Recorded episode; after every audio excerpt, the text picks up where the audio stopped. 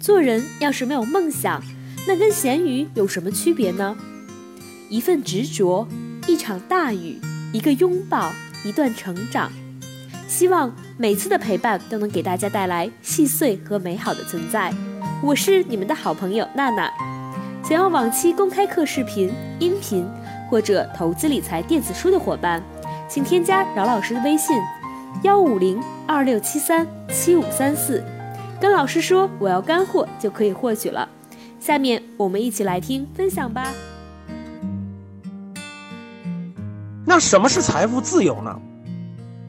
其实财富自由这个事情呢，大家看左面那个图，左面那个图上面是收入，下面是支出，底下那两个图呢，左边是资产，右边是负债，右边是负债。第一种情况，各位就是每个月，比如你收入五千块钱，每个月收入五千块钱以后，你把这五千块钱花到了支出里，就全买了各种各样的消费品，啊，吃喝拉撒各种各样的东西就全花完了。第一种情况就是月光，第二种情况是收入五千块钱，但是眼红别人用 iPhone，眼红别人去旅行，眼红别人买各种各样的东西，眼红别人过双十一，眼红别人过双十二，所以一定要做剁手一族。没办法怎么办？透支信用卡，呃，京东白条、蚂蚁花呗，每个月都欠欠钱，然后等下个月、下下个月的工资还。第三种情况是什么呢？第三种情况就是每个月收入五千，但每个月控制在三千。支出就支出三千块钱，控制住，然后把那两千块钱买了资产。各位看，没有买负债啊，负债就是那种信用卡、白条、花呗。资产就是什么？资产、房产、股票等等等等，基金很多东西，理财、债券，买资产。是的，两千块钱买资产看不出什么价值。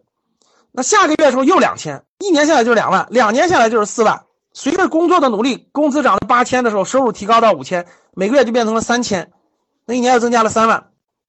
随着这个不不断的积累，他的资产就会越来越多，越来越多，越来越多。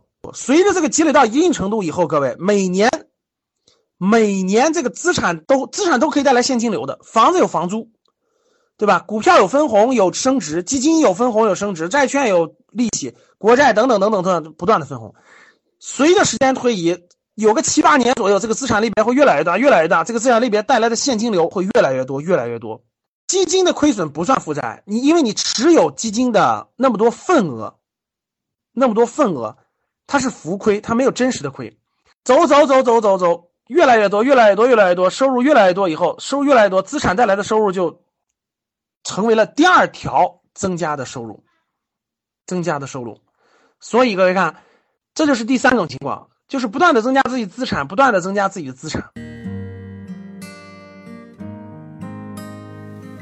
好了，本期节目结束了，下期节目再会。